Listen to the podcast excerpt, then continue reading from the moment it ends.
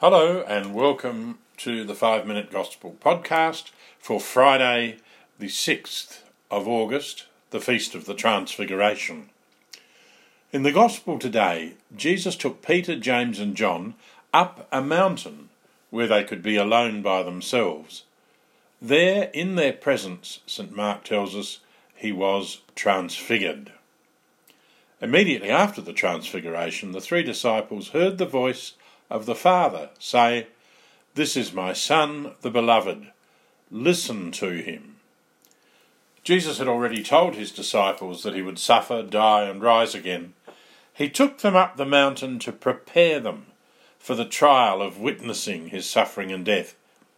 He wanted to show them what he would be like after his resurrection. In the Bible, mountains were special places. Moses and the prophets encountered God on mountains. Going up a mountain, I suppose, was like going to the place where earth and heaven touch. Jesus took Peter, James and John up the mountain to be alone by themselves.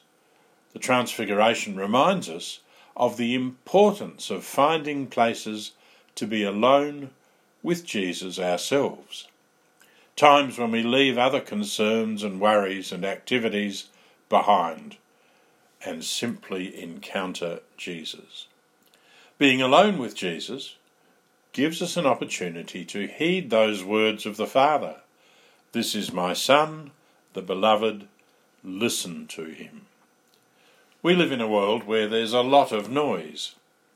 Noise from the latest music, noise from friends, speaking and texting, noise from advertising telling us what we need over and over again, noise from movies and T V, noise from our smartphones, noise from our computers, lots of noise. But somewhere in all that noise, you and I need places and times to let Jesus take us up the mountain, where we can be alone by ourselves with Jesus. This means turning off all the noise so that we can listen to him. It means stopping chatting, turning off the phone and the T V, getting by ourselves and sitting with Jesus. That's a bit challenging. It's not always easy. In his great letter on the call to holiness in today's world, Pope Francis speaks of the need for moments of quiet, solitude and silence before God. He says, "We are overwhelmed by words, by superficial pleasures and by increasing noise." All that activity and noise, Francis says, can leave no room for God's voice to be heard. Then he asks a question, which on this Feast of the Transfiguration we could do well to ask ourselves. He asked, how can we fail to realise the need to stop this rat race and to recover the personal space needed to carry on a heartfelt dialogue with God? You and I need to stop the rat race in our lives. We need to make sure that Jesus' voice can be heard in our lives. To do this, we must find the personal space to carry on a heartfelt conversation with Jesus.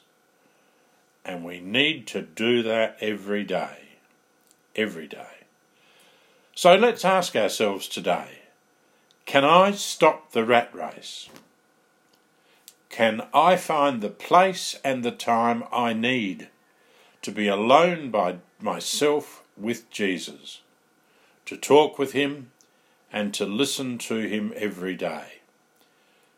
Can I stop the rat race every day? God bless you all.